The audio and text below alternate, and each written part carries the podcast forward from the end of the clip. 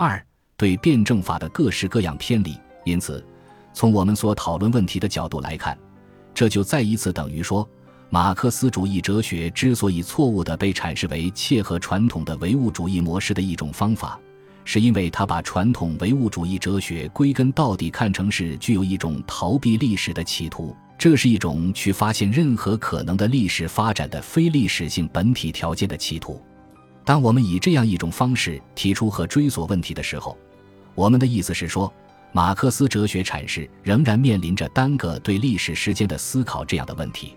更确切地说，这样的问题还没有引起重视，更罔谈真正的解决。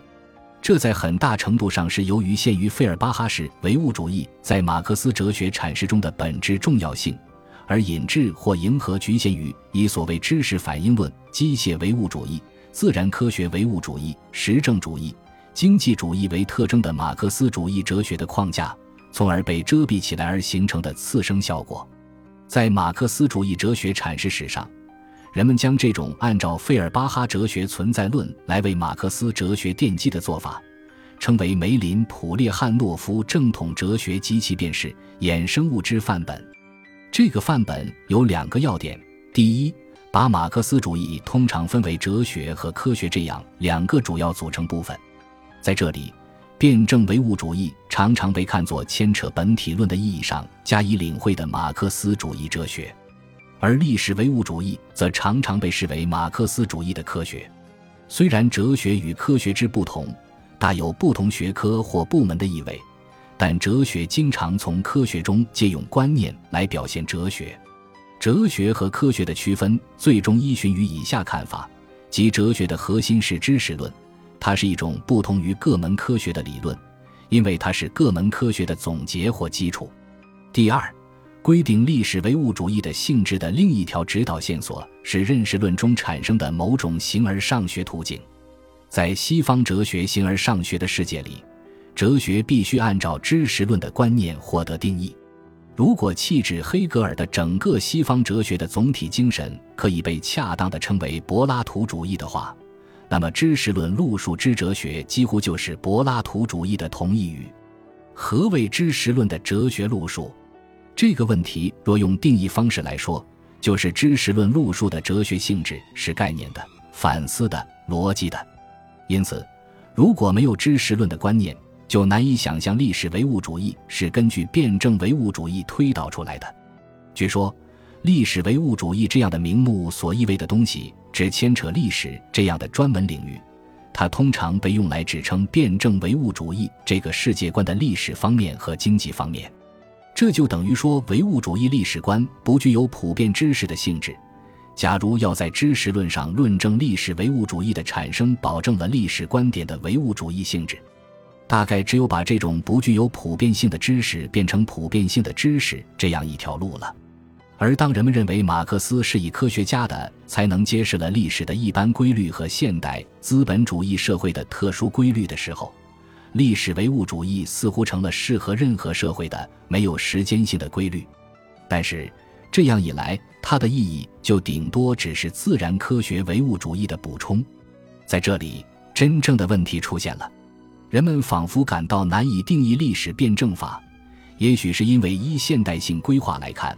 共产主义的胜利容易被误认为只是意味着西方自然科学的胜利，而如今人们隐约的看到。马克思主义哲学在其目前阶段，还没有给我们带来任何能把我们引向那种所谓决定辩证法的东西的时刻，即到达矛盾和最后的综合时刻。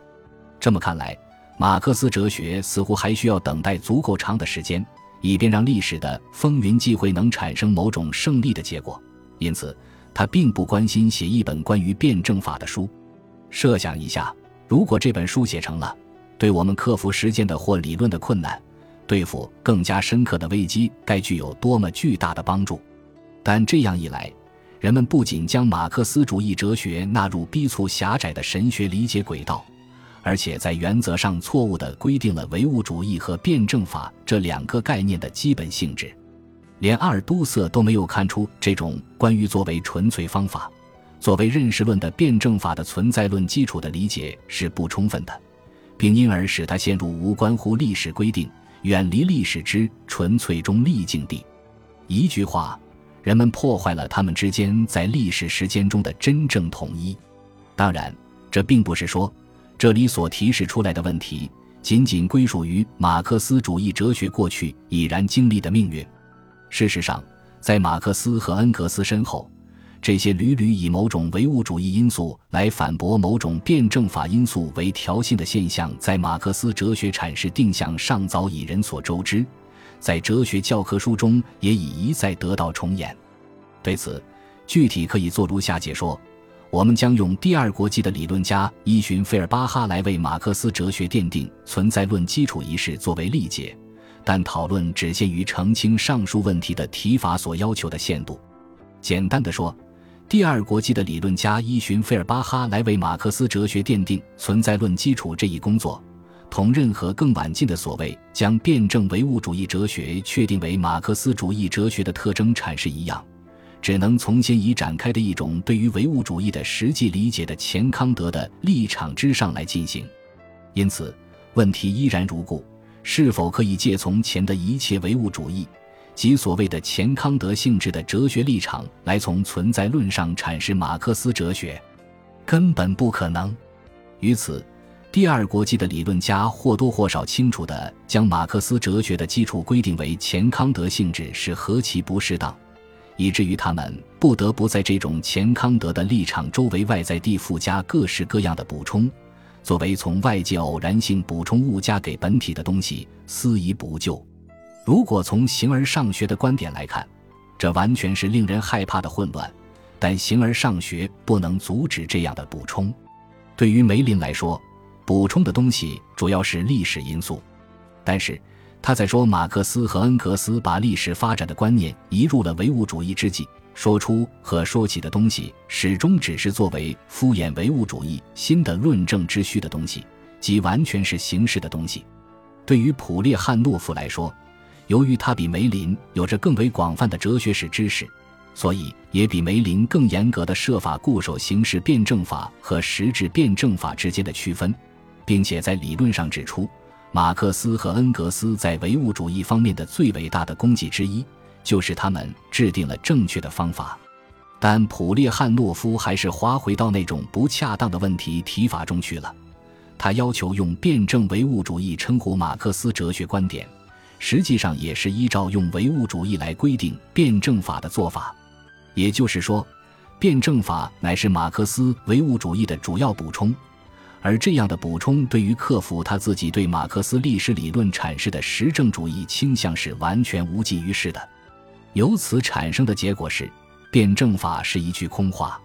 因此，西方马克思主义的早期领袖不无道理地与其前辈背道而驰。试图从内部根据黑格尔的总体性来阐释马克思哲学基础。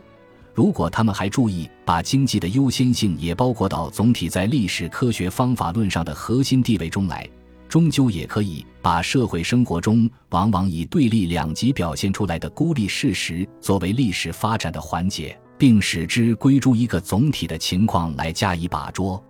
但是遗憾的是。例如，卢卡奇的辩证的总体根本只是一个靠纯粹黑格尔的精神方式获得的概念，因此，他用来克服其前辈的那种实证主义初衷，也必定不得不退行性的返回费希特的自我意识。虽然由此获得的对社会现实的理解作为一种总体性的方法论有其正当的理由，但从根本上来说，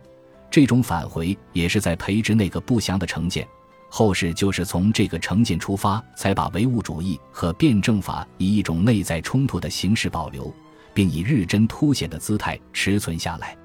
诚如吴晓明所说，马克思哲学的科学性与革命性，作为实证知识的方面与作为批判诉求的方面，唯物主义与辩证法，黑格尔因素与费尔巴哈因素，以及作为知性科学的样式和作为价值理想的样式等等。总是以其公开或者隐蔽的对立方式重新产生出来。我们对这一番实情的了解，不仅说明后世不可能不对马克思当时由存在论根基所进行的革命意义缺乏同情、缺乏深入的理解，而且也显示出为什么在那些思维和存在的形而上学之抽象对立上未得到真正解决，以及植根于现代生活的本质尚未得到深刻改造之前，不可能出现马克思所阐扬的那种辩证法。辩证法的主导原则与唯物主义乃有最关紧密、至为切近的联系，即深入唯物主义之存在论基础的根源。马克思告诫后人说：“对于我们如何对待黑格尔的辩证法这一表面上看来是形式的问题，而实际上是本质的问题，则完全缺乏认识。由此而来，势必也耽搁了如何研究随历史时间变化而不断变化的现代社会这个无限复杂的有机体这一问题。理解这一点，也就理解了辩证法的真正意义。只有与其不可分割的时间概念相关时，才是可理解的。”因为辩证法从根本上是使得否定的非是瞬间的持续和统一成为可能的东西。